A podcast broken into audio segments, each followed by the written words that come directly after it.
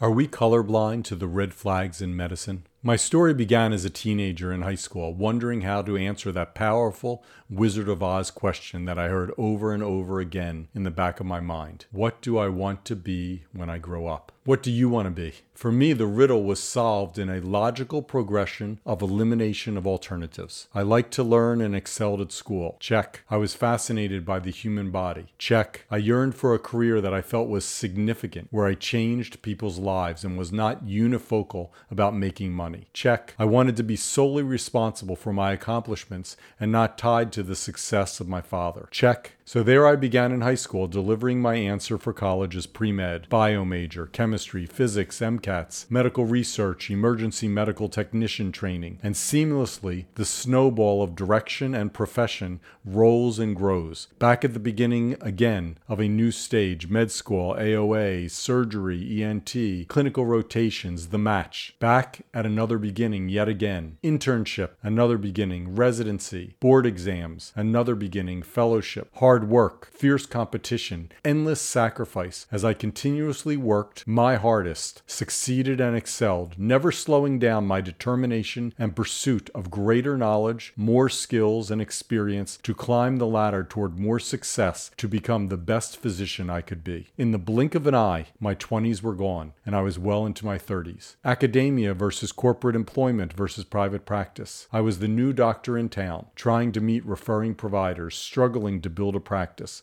marketing, hiring, firing, training, and managing my staff. Then came all those letters EMR, HIPAA, MIPS, ACOs, HMOs, IPAs, RVUs. I landed in a box of increasing bureaucracy and decreasing value year after year where my feet felt cemented for the rest of my career and life. Did I ignore all those warnings? Were they red flags? My first year of medical school began with a course called ICM, Introduction to Clinical Medicine, where I spent a half a day each week away from med school lectures and labs to actually interact with patients for the first time in the hospital. I'd take histories and perform physical exams and began to feel like a real doctor. After four years of pre med massive studying, I was excited to connect with patients and get my feet wet, so to speak. The attending physician who supervised my group of six students was a 65 year old pediatrician. I've never forgotten our first encounter. He sat us all down and told us medicine is changing for the worse. HMOs are taking over and cutting our autonomy and pay.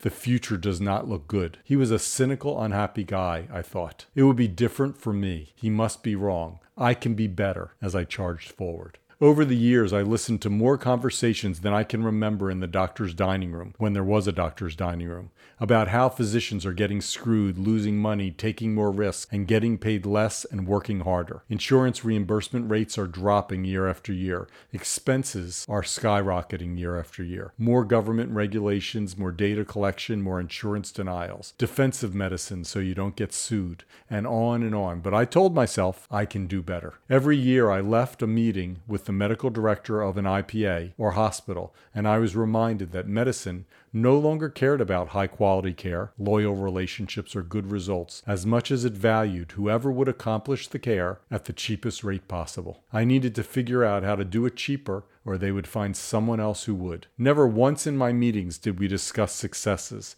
how many people felt better, how many patients were cured of cancer, breathed better, could hear better, or lived better. Every meeting I left felt more devalued. But I was still certain I could do better. How was I colorblind to all the red flags? Those red flags are something that now causes me anger for not seeing the signs, which said, do not enter wrong way. Like a bull, I was colorblind. Like a bull, I focused straight ahead and charged forward because I thought I could do better. But what helped me do better was not working harder in medicine, doing more of the same. Instead, I ripped off the blinders and began to see the world outside of medicine and my tunnel vision. I began facing my fear of risk and vulnerability, charging into the unknown outside of medicine, calling BS that I can only be a great doctor if I sacrifice everything else. I have learned that I can choose differently from what everyone else around me chooses. I can do better and will do better,